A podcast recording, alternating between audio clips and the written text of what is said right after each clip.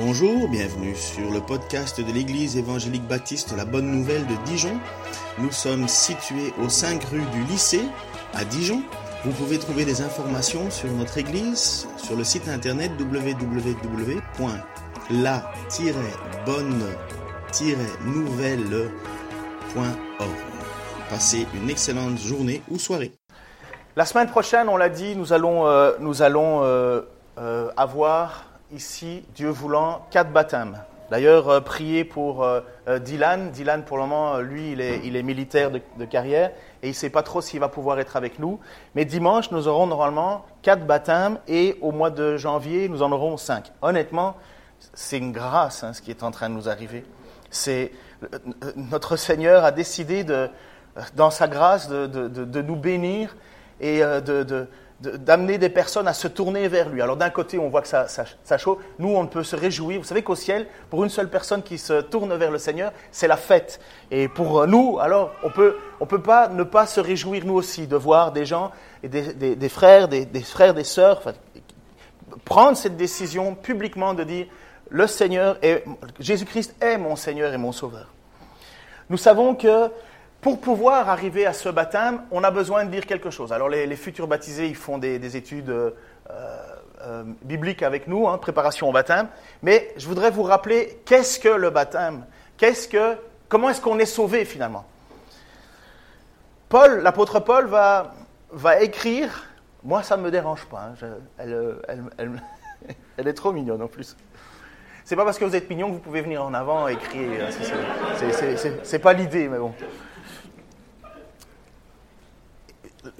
Paul, l'apôtre Paul, va à un certain moment rap- rappeler cette chose simple. Qu'est-ce que euh, le salut? Parfois, nous qui sommes chrétiens depuis euh, un bon bout de temps, ou bien qui cherchons à le devenir, ou vous voyez, attirés par Dieu, on se pose la question, mais, mais c'est quoi l'essentiel? C'est quoi l'essentiel? Je veux juste vous rappeler une chose absolue. La personne, et même si je crois à l'assurance du salut, la personne qui a le plus de certitude d'être au ciel avec Jésus-Christ, vous savez c'est qui dans l'histoire de la Bible? Oh là là, et oh là, les, les, baptisés. Vas-y, Anne, vas-y. Attendez, attendez.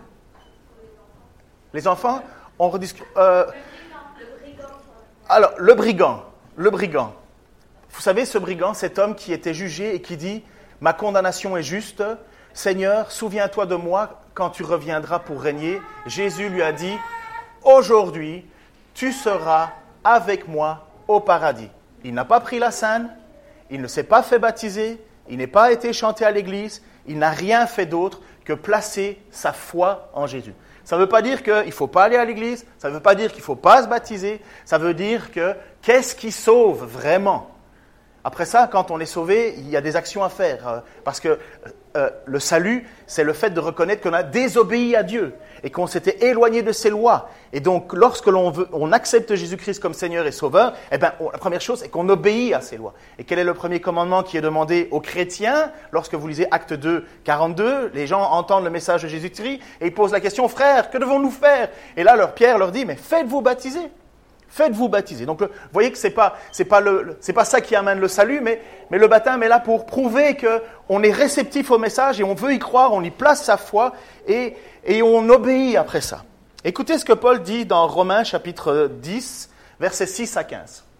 Mais voici comment s'exprime la justice reçue par la foi. Ne dis pas en toi-même qui montera au ciel, le Christ n'en est-il pas descendu, ou bien qui descendra dans l'abîme, le Christ n'est-il pas ressuscité des morts? Donc l'idée, c'est de dire, oh regarde celui-là, il obéit bien aux règles et aux lois, euh, tous les dimanches il va au temple, enfin tout le temps il va au temple, il donne sa dîme et ainsi de suite. Donc c'était l'idée de dire, si moi je fais des, actions, eh ben je vais, je vais aller au ciel, et lui, oh il fait rien, ben, pas de ciel. Non, Jésus dit, c'est plus ça la justice de la foi. La justice de la foi n'est pas liée à ce que les actions que l'on porterait pour recevoir la grâce, non. Voici ce qu'elle dit. La parole de Dieu est tout près de toi. Elle est dans ta bouche et dans ton cœur. Cette parole, elle est celle de la foi et celle que nous annonçons. En effet, si de ta bouche tu déclares que Jésus est Seigneur, et si dans ton cœur tu crois que Dieu l'a ressuscité des morts, tu seras sauvé. Car celui qui croit dans son cœur, Dieu le déclare juste. Celui qui affirme de sa bouche, Dieu le sauve. En effet, l'Écriture dit, celui qui met en lui sa confiance ne connaîtra jamais le déshonneur. Ainsi, il n'y a pas de différence entre juifs et non-juifs, car tous ont le même Seigneur qui donne généreusement à tous, à, tous ceux qui font appel à lui. En effet, il est écrit, tous ceux qui feront appel au Seigneur seront sauvés. Mais comment feront-ils appel à lui s'ils n'ont pas cru en lui? Et comment croiront-ils en lui s'ils n'ont pas entendu? Et comment entendront-ils s'il n'y a personne pour leur annoncer? Et comment y aura-t-il des gens pour l'annoncer s'ils ne sont pas envoyés? Aussi est-il dit dans l'Écriture qu'ils sont beaux les pas de ceux qui annoncent la bonne nouvelle. La foi, tu peux revenir juste l'image en arrière s'il te plaît? La foi, c'est de répondre à un message à une nouvelle que l'on entend. Comment feront-ils appel à lui s'ils n'ont pas cru en lui? Euh, Si tu ne places pas ta confiance, pas croire que Jésus a existé, placer ta confiance en lui. Vous comprenez que le larron en croix, il est pas en train de, les deux larrons là, ils sont pas en train de se demander si Jésus existe. Jésus existe. Ils le voient, ils sont à côté d'eux. Mais il y en a un qui place sa confiance de sa bouche, il déclare que Jésus est Seigneur, Souviens-toi de moi quand tu reviendras pour régner. Et en même temps, non, souviens-toi de moi quand tu reviendras pour régner. Il est en train d'affirmer que Jésus va, va ressusciter, il va revenir. Et donc, voilà le, le point. Mais comment feront-ils à lui s'ils n'ont pas cru en lui? Il faut croire en Jésus. Mais comment croiront-ils en lui s'ils ne l'ont pas entendu? Ok, mais nous, comment on fait pour l'entendre? Comment s'il n'y a pas des personnes pour leur annoncer Et puis après ça, suivant, et comment y aura-t-il des gens pour l'annoncer s'ils ne sont pas envoyés? Ça veut dire, après ça, il y a une responsabilité individuelle. Et puis, après ça, vous avez cette belle phrase qui vous dit à tous ceux qui annoncent l'Évangile qu'ils sont beaux vos pieds, qu'ils sont beaux les pas, que c'est magnifique de faire cela. Le salut, c'est croire la bonne nouvelle en Jésus. C'est croire ce que Jésus dit être et ce qu'il est. Il est Seigneur et nous le déclarons de notre bouche. Ça veut dire que on ne garde pas ça secret, ça veut dire qu'il y a tout, on veut le proclamer, d'où l'idée du baptême. Et puis la deuxième chose, il y a le fait que l'on croit avec certitude que Jésus est ressuscité. La résurrection est la preuve que Dieu accepte le sacrifice de Jésus pour tes péchés. Si ce n'est pas toi qui meurs, pour tes péchés, c'est quelqu'un d'autre. Quand Jésus offre sa vie à la croix, il meurt comme tout le monde quelque part. Sauf que le fait d'être ressuscité, par Dieu, ça prouve que Dieu accepte le sacrifice de Jésus. Et comme Jésus n'a pas commis de péché, la mort ne peut pas le garder. Et à partir du moment où on dit, mais je crois dans mon cœur, je le crois dans mon cœur, c'est pas, c'est, c'est pas une petite chanson qu'on fredonne, c'est tout votre espoir. C'est tout votre espoir que le jour où vous allez vous trouver devant Dieu, comme moi, comme nous, comme les présidents, comme ceux qui manifestent, comme ceux qui ne manifestent pas, comme ceux qui râlent, comme ceux qui râlent pas, on va tous se retrouver devant Jésus-Christ, le tribunal, et Dieu va nous regarder en disant, je sais que tu as eu confiance en moi. Le larron, il sait que son heure est arrivée, mais il place son espoir en Jésus. Il sait qu'il est condamné, mais il place son espoir en Jésus. Mais tout le monde, tout le monde n'entend pas l'évangile comme une bonne nouvelle. Vous le savez. Tout le monde, malheureusement, même ce cadeau, ce cadeau extraordinaire qui dit, finalement, vous êtes pécheur, mais je paye pour vous. Eh bien, tout le monde ne l'entend pas. Vous le savez, il y a la parabole du semeur, la parabole nous semeur que Jésus donne pour illustrer cette vérité. Il dit un homme sorti pour semer. on l'a prêché récemment dans Marc, chapitre 3 ou 4, je crois. Et il dit un homme sorti pour semer, et cet homme, en fait, Jésus parle, il dit, c'est quelqu'un qui sème la parole. C'est quelqu'un qui fait cela qui annonce cette histoire de Jésus, qui annonce cette parabole, cet évangile, évangélion, évangélion du grec, bonne nouvelle. C'est ça l'évangile, la bonne nouvelle au sujet, au sujet de Jésus. Et il dit un homme sorti pour annoncer cette bonne nouvelle. Et il y a des graines qui sont tombées au milieu du chemin et directement les oiseaux sont venus, l'ont pris et sont partis. Là, ça veut dire que Jésus dit, ça c'est le diable qui empêche les gens d'écouter. Le cœur dur. Le cœur dur. Vous avez certainement connu ça. En fait, certainement, vous, avez déjà, vous êtes déjà dit, ou il vaut mieux même pas que je parle de Dieu à cet homme-là, parce que ça va terminer en, catastrophe. Jésus a dit, ne jetez pas vos perles au pourceau non plus. Il a dit, ça sert à rien. Notre but, là, c'est pas d'aller faire des croisades euh, pour aller euh, imposer Dieu. Non, Jésus dit, non, non, non, il y en a certains, ça sert à rien. Laisse tomber. Il y en a d'autres euh, qui, qui sont cette graine, cette parole qui tombe au milieu des ronces. Et quelque part, ils reçoivent avec joie ce message. Oui, génial, je suis, libre en Jésus, je, vais pouvoir vivre ma vie avec lui. Merci de me pardonner de mes fautes et ainsi de suite. Et quelques semaines après, on ne les voit plus. Disparus. Même des gens qui se sont fait baptiser. Hein. Ils arrivent, on soit joyeux, sont avec nous, et comme dira à un certain moment l'apôtre Jean dans sa euh, première, lettre, première lettre de Jean, il va dire Si nous ont quittés, c'est la preuve qu'ils n'étaient pas des nôtres. Vous savez, à l'époque, ils ne se posaient pas la question de savoir qui méritait ou qui méritait pas le baptême. Hein. Le jour de la Pentecôte, 3000 personnes se sont fait baptiser, il y avait 12 apôtres. À mon avis, il n'y avait pas des files de, de 60 personnes en train d'évaluer est-ce que tu mérites ou tu ne mérites pas. La seule chose sur laquelle on était baptisé, c'était sur la confession de foi. On disait, moi je crois. Mais dans ce lot-là, Jésus nous dit, mais vous inquiétez pas. Enfin, vous allez, ça va être manifeste, il va y avoir l'épreuve, il va y avoir l'épreuve. Il y en a d'autres qui entendent la parole, et ça c'est au milieu des cailloux, et qu'est-ce qu'il est en train de dire? Vous savez, si je vous dis, Dieu te pardonne de toutes tes fautes, de tous tes péchés, il est prêt à faire de toi une nouvelle créature qui, le jour du jugement, tu seras dans sa présence, présence que tu ne méritais pas, mais il te le donne gratuitement. Là, vous dites, ouais, magnifique. Ouais, mais il faut que tu arrêtes de voler, il faut que tu arrêtes de mentir, faut que tu arrêtes de tricher, faut que tu arrêtes d'opprimer, faut que tu arrêtes de coucher avec n'importe qui, faut que tu remettes en ordre ta, relation euh, euh, d'adultère ou, hors mariage, faut que tu mettes tout ça en ordre. Ouh là oh, c'est quand même compliqué, les exigences de Dieu et ainsi de suite. Oui, oui, c'est oui. Ben finalement, c'est vrai que c'est pas mal l'évangile, mais bon, je vais, je vais continuer à pécher. Voilà ce que le texte Jésus nous dit. Il va y avoir des gens qui face au fait de ne pas vouloir abandonner des, choses dans sa vie, ne produiront pas de fruits, ne seront pas sauvés. Et il existe une seule terre, une seule bonne terre, cette bonne terre qui va produire du fruit. Chrétien produit du fruit, mais pas tous au même niveau. Certains 100, d'autres 60, d'autres 30. Et ça, ce n'est pas nous qui le décidons. Mais quand on est chrétien, cela se voit. Et donc, on peut s'imaginer, on peut se dire un message aussi extraordinaire, mais tout le monde devrait y croire. Mais non, Jésus nous dit non, non, il n'y croit pas. Alors on se dit, mais tiens, ce qui serait quand même génial, c'est de leur montrer Jésus. Et alors on prie, Seigneur, donne-moi quelque chose qui fasse que je puisse prouver que tu existes. Et alors imaginons que on organise ici, alors la présence de Jésus, pardonnez-moi l'expression, en chair et en os.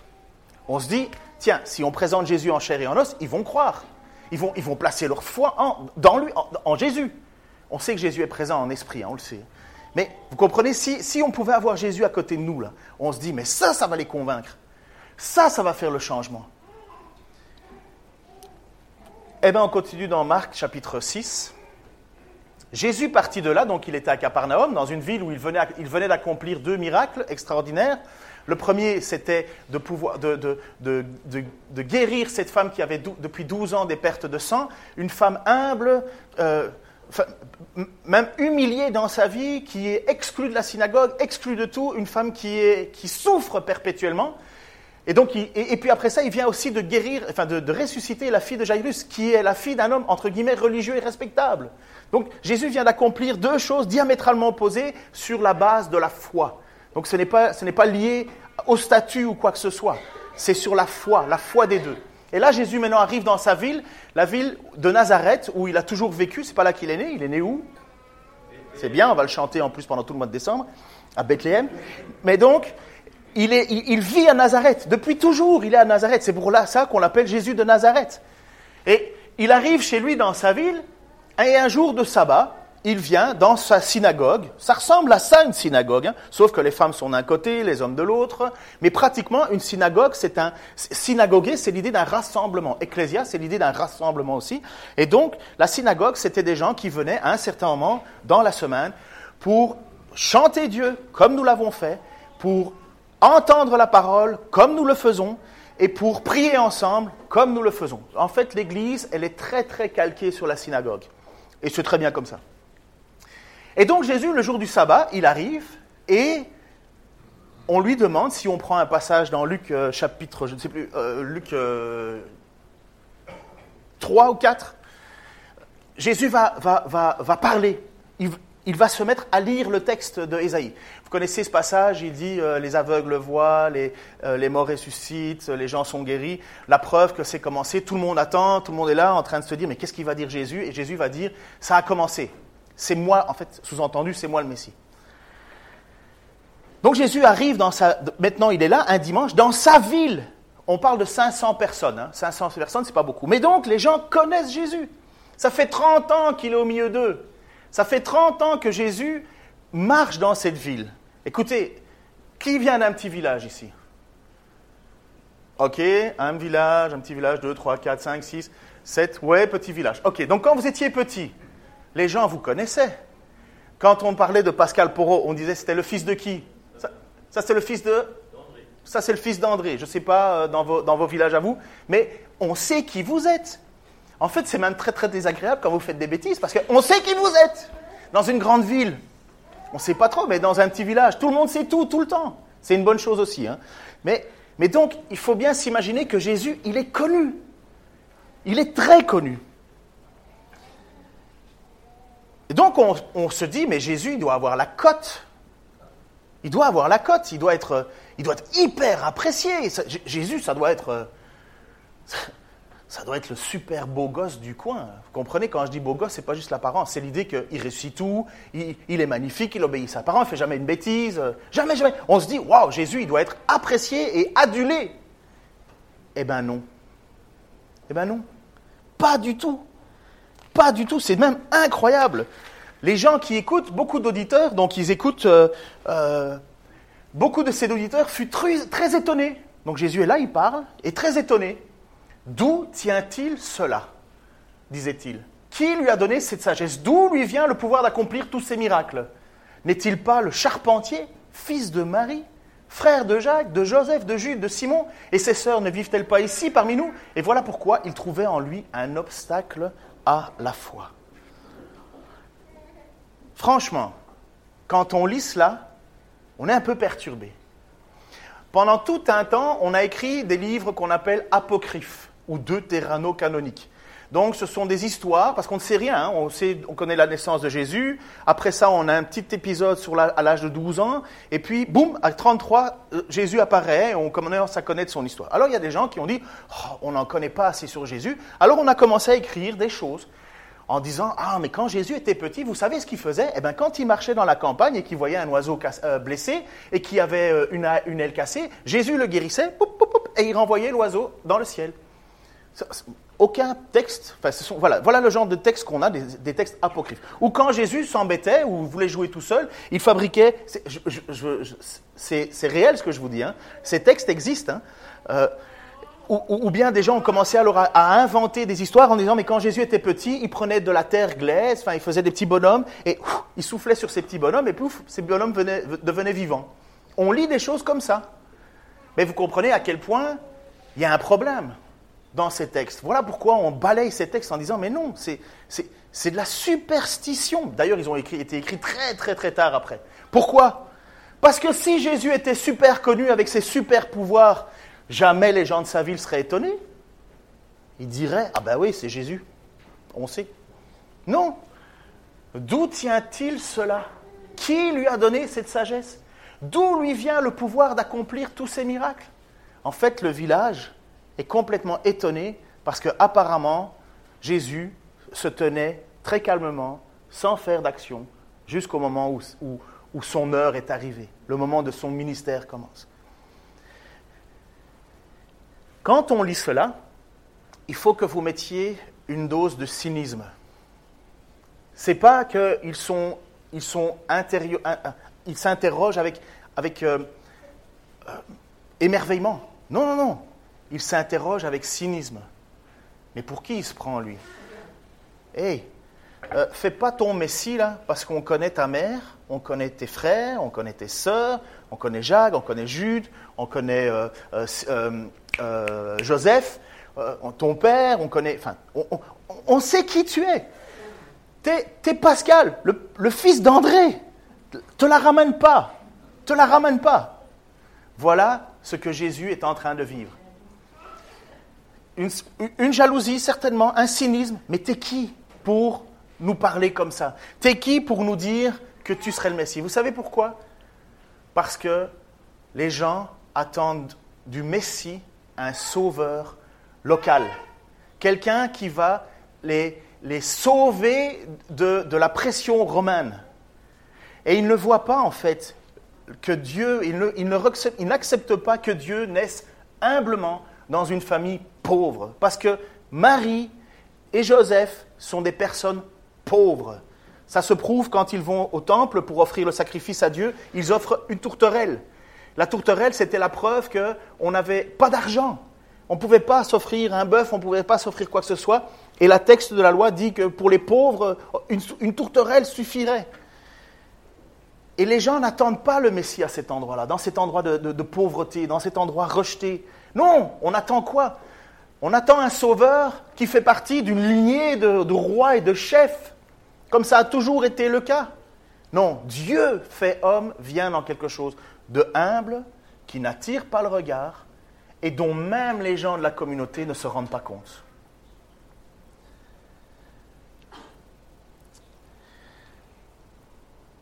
C'est tellement incroyable que à cause de cela, les gens avaient un obstacle à la foi. Euh, n'est-il pas le fils du charpentier, le fils de Marie, le frère de Joseph, euh, de Jude, de Simon et ses sœurs? Ne vivent-elles pas parmi nous? Les personnes savent qui est Jésus. En fait, ça, pour ceux qui croient, je ne sais pas s'il y en a d'entre vous qui ne savent pas trop ce qu'il faut faire avec Marie, il y, a, il y a une théologie catholique romaine qui dit que Marie serait éternellement vierge. Donc euh, Jésus serait né d'une naissance virginale, sans relation sexuelle, et finalement Marie n'aurait jamais eu de relation sexuelle. Sauf que ça va totalement au contraire de ce que les Écritures nous disent, puisque nos Écritures nous disent qu'après ça, Jésus a eu des frères et des sœurs. Et la preuve que c'est vrai, c'est que c'était même un obstacle à la foi des autres. C'était même un obstacle parce qu'il disait, mais on connaît ton frère, on connaît ta sœur, on connaît ta famille, on sait qui tu es. Donc cette cette doctrine de, je ne sais, pas comment on appelle, c'est virginité perpétuelle ou quelque chose comme ça, ça ne tient pas. ça tient pas. Alors Jésus, à un certain moment, va dire quelque chose au milieu de cette assemblée. Il va dire, ah pardon, euh, juste avant. Marie a reçu une prophétie à un certain moment de la part d'un vieil homme. On va le lire certainement.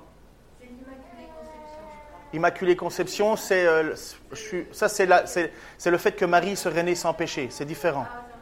Ah oui, il y en a pas mal. Ils ont toute une liste de choses. Enfin, mon but, c'est pas de les, pas de leur dire, de les pointer du doigt. Mon, mon but, c'est de montrer l'Écriture et dites, réformez votre pensée parce que bibliquement, ça tient pas. Marie va au temple avec Jésus qui vient de naître. Il a huit jours. Et vous connaissez, on va, on va le lire à Noël, ce passage-là. Et elle arrive au temple et il y a un vieux monsieur, je vous l'ai déjà expliqué, qui s'appelle Siméon, il doit avoir 80 ans, il est à la fin de sa vie. Et il arrive et il prend, il prend des bras euh, Jésus, il prend les bras de, Marie, il prend le petit bébé et il commence à prier en disant, je te remercie Seigneur que tu m'aies donné l'occasion de voir cet, enfant, enfin ta, grâce avant de mourir. Je peux mourir en paix. Mais à un certain moment, voilà ce que Simon va dire. Siméon va dire alors à Marie, sache-le, cet enfant est destiné à être pour beaucoup en Israël une occasion de chute ou de relèvement. Il sera un signe qui suscitera la contradiction. Ainsi seront dévoilées les pensées cachées de bien des gens. Quant à toi, tu auras le cœur comme transpercé par une épée.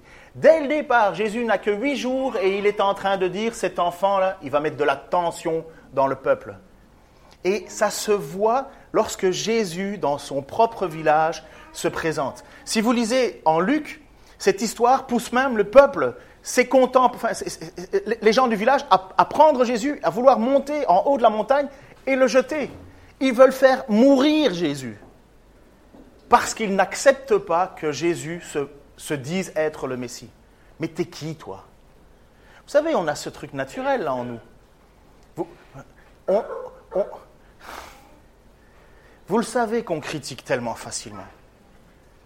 Moi, une des choses que j'ai appris dans ma vie, là, c'est lorsqu'on me dit que tu es pécheur et que tu fais ça mal, je dis ben oui, c'est vrai. Je ne vais pas m'entêter à dire que je suis parfait. Je ne suis pas parfait. C'est pour ça que je suis chrétien. Je ne suis pas parfait. Mais on a cette tendance naturelle à regarder, vous le savez, la paille dans l'œil du voisin. Et sans voir la poutre chez nous. Mais ça, c'est inhérent à la nature humaine. Et, Jésus, qui est parfait, parfait, lui-même est rejeté. C'est pas une question de perfection. C'est plus une question de. C'est Dieu fait homme, il ne peut pas y avoir mieux. Non, c'est inhérent à la nature humaine. Nous sommes, comme, on dit au Québec, encrotés. Euh, ça, se comprend? On, est perverti. On est perverti. On regarde toujours les autres en, se pensant supérieur. Mais en réalité, on n'est pas supérieur. Mais on, s'imagine qu'en écrasant les autres, on va, on va pouvoir lever la tête. Mais non, on est tous, tous. La preuve, même Jésus, dans son propre village, se fait regarder en disant, mais t'es qui toi? Et d'où tu sors tes histoires? Et d'où vient cette force de miracle? Et c'est pour ça que les religieux disent alors à Jésus, oui, mais si tu accomplis tous ces, miracles, c'est parce que tu es possédé par le diable. C'est au nom de Belzébul et, la famille de, Jésus. Ils vont vouloir chercher Jésus en disant, écoute, rentre à la maison, là, tu as pris un petit coup de chaleur, allez, reviens, tu, tu deviens fou là. Et Jésus va dire cette phrase incroyable, et qui est vrai, c'est seulement dans sa patrie, dans sa paternité et dans sa famille que l'on refuse d'honorer un prophète. Jésus annonce une vérité qui vous a peut-être touché vous aussi. Dans le jour de ma conversion, moi qui ai fait mais des conneries phénoménales, j'annonce à mes parents que je deviens chrétien, que j'ai accepté Jésus, que j'arrête de pécher, et ma mère que j'aime beaucoup, mon père aussi. Hey, qu'est-ce que tu as encore inventé? Voilà. Autant pour mes amis, c'était juste manifeste en disant, mais enfin, Ken, qu'est-ce qui se passe? Tu fais plus de bêtises, tu fais... Il dit, mais alors moi je leur disais, mais, Dieu m'a touché.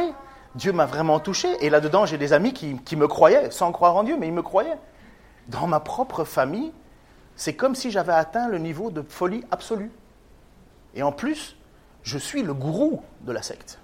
C'est moi le gourou. Mais vous comprenez? Peut-être que ça vous est arrivé vous aussi le jour de votre baptême, le jour où vous avez annoncé que vous avez mis votre foi en Jésus-Christ, que vous croyez qu'il est le Messie. Et des personnes vont vous dire, mais, non, mais non, mais non, mais non, allez, calme-toi, prends une tisane, va faire un petit peu, va dormir. Jésus va dire, nul n'est prophète dans son pays, dans sa région ou même dans sa famille. Mais, parfois, ça arrive que d'autres sont touchés quand même.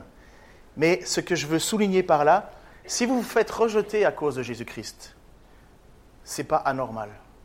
C'est pas anormal. Et, et pire, même par ceux qu'on aime le plus. Ça fait mal, mais c'est pas anormal. Et alors il y a le texte, et je termine avec ça, excusez-moi, le texte termine avec ceci il ne put accomplir là aucun miracle, sinon pour quelques malades à qui il imposa les mains et qu'il guérit. Il fut très étonné de leur incrédulité. Il y en a certains qui ont écrit toute une théologie qu'on appelle parole de foi.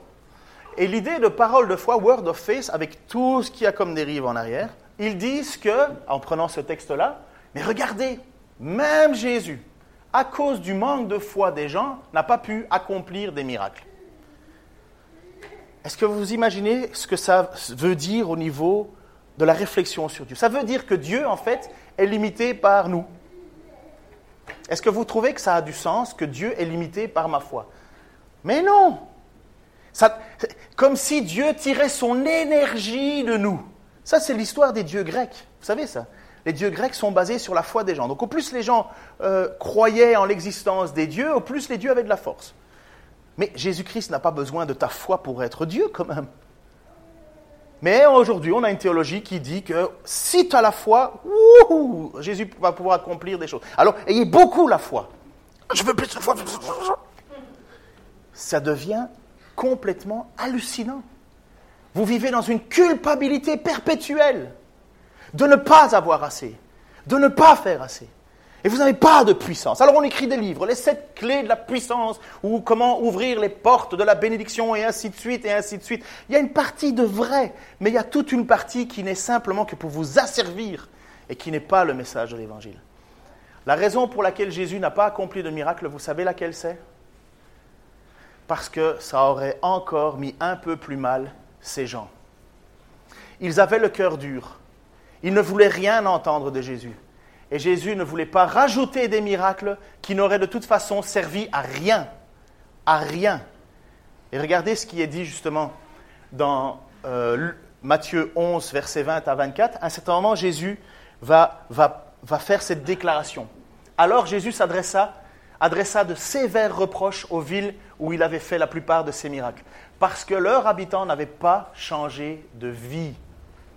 Malheur à toi, Corazine, malheur à toi, Bethesda, car si les miracles qui se sont produits au milieu de vous avaient eu lieu à Tyr et à Sidon, il y a longtemps que leurs habitants auraient changé de vie et l'auraient manifesté en revêtant des habits de toile et de sac et en se couvrant de sang. Ça veut dire en étant, en étant humiliés devant Dieu.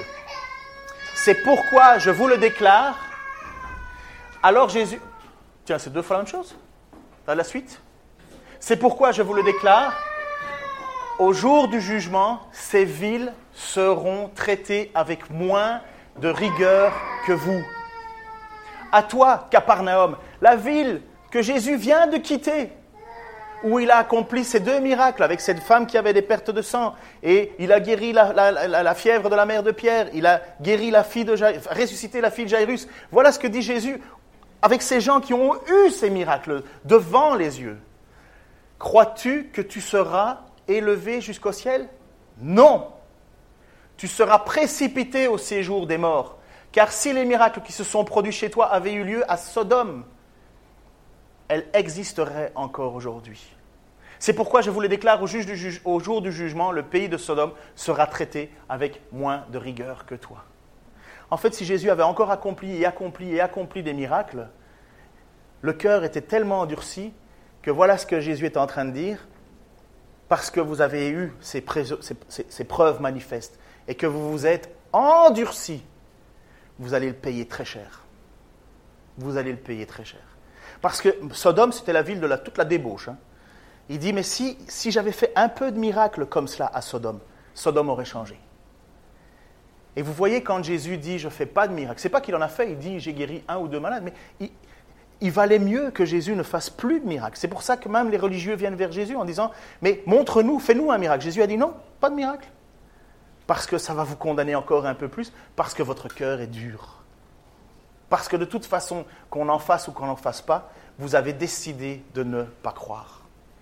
Vous avez fermé votre cœur. Et maintenant, on va prendre la Sainte ce matin et je vais vous mettre devant cette situation et me mettre devant cette situation. Qui est Jésus vraiment pour toi? Qui est-il? Quelqu'un que tu connais, de ta famille? Quelqu'un que tu apprécies? Ou est-ce qu'il est véritablement ton Seigneur et ton Sauveur? Est-ce que Jésus est ton Seigneur et ton Sauveur? Est-ce que tu le crois de tout ton cœur? Prends la scène. Jésus a dit, faites ceci en mémoire de moi. Si tu ne crois pas, si tu dis non, moi je, c'est bien, c'est chouette, mais mais c'est pas mon Seigneur, c'est pas mon Sauveur. Je veux pas lui obéir, je veux pas le suivre. Laisse passer. N'ajoutons pas une offense de plus devant Dieu pour quelque chose que l'on penserait qui nous apporterait une espèce de, talisman. Ah, j'ai pris la sainte ce matin, je suis purifié. Ça ne servira à rien, vous le savez, hein, les trois quarts. Mais je vous encourage à savoir cette chose-là, à travers ce texte qu'on a, on a lu ce matin. Être rejeté à cause de la foi que tu as placée en Dieu, ce n'est pas anormal. Jésus lui-même a été rejeté dans sa patrie et sa famille. Mais il y a une certitude que vous pouvez avoir. Une certitude. Si tu crois, et si tu déclares de ta bouche que Jésus est Seigneur, et si tu crois dans ton cœur que Dieu l'a ressuscité d'entre les morts, tu es sauvé. Seigneur, merci pour cet amour que tu as envers nous. Merci pour cette grâce que tu as envers nous. Merci Seigneur parce que J'ose même pas imaginer, Seigneur, comme tu dis dans ta parole, que tu fus très étonné par l'incrédulité des gens qui étaient autour de toi. Seigneur, je... comment est-ce que j'aurais réagi, moi, Seigneur, si j'avais été là et que je t'avais connu depuis toujours et qu'à un certain moment tu te révèles comme être le Messie? Où aurait été ma foi? Seigneur, aujourd'hui, je sais que je n'ai pas d'autre solution que de toi. le poids de mon péché, le nombre de mes fautes, Seigneur, est tellement lourd à porter que si tu ne l'effaces pas, je suis perdu. Je te prie, Seigneur, pour moi et pour les autres ici. Je te prie, Seigneur, aussi pour ceux qui entendront peut-être ce message par Internet. Seigneur, que nous ne fassions pas semblant devant toi, que nous soyons honnêtes et droits. Seigneur, que nous abaissions la tête devant ta grandeur, et nous savons que si nous nous abaissons devant toi, c'est toi qui nous relèves. Seigneur, augmente notre foi, c'est vrai, augmente notre connaissance. Et permets-nous, Seigneur, euh, oui, de, tout faire, Seigneur, pour être parfait. Seigneur, combien de fois on n'abaisse pas les bras et la tête en disant j'ai encore péché, j'ai encore fait l'inverse de ce que tu demandes. Et Seigneur, merci parce que avec cette honnêteté devant toi, Seigneur, c'est toi qui nous relèves. Et je te prie qu'à travers la sainte que l'on va prendre, Seigneur, on puisse encore nous souvenir que tout vient de toi, tout est par toi. Et que si d'autres t'ont rejeté, nous voulons t'accepter. Que si d'autres t'ont, parlé avec cynisme pour nous, Seigneur, nous voulons t'élever dans nos voies et dans nos vies, Seigneur. Reçois toute la gloire qui t'est due. Dans le nom de Jésus-Christ. Amen. Amen.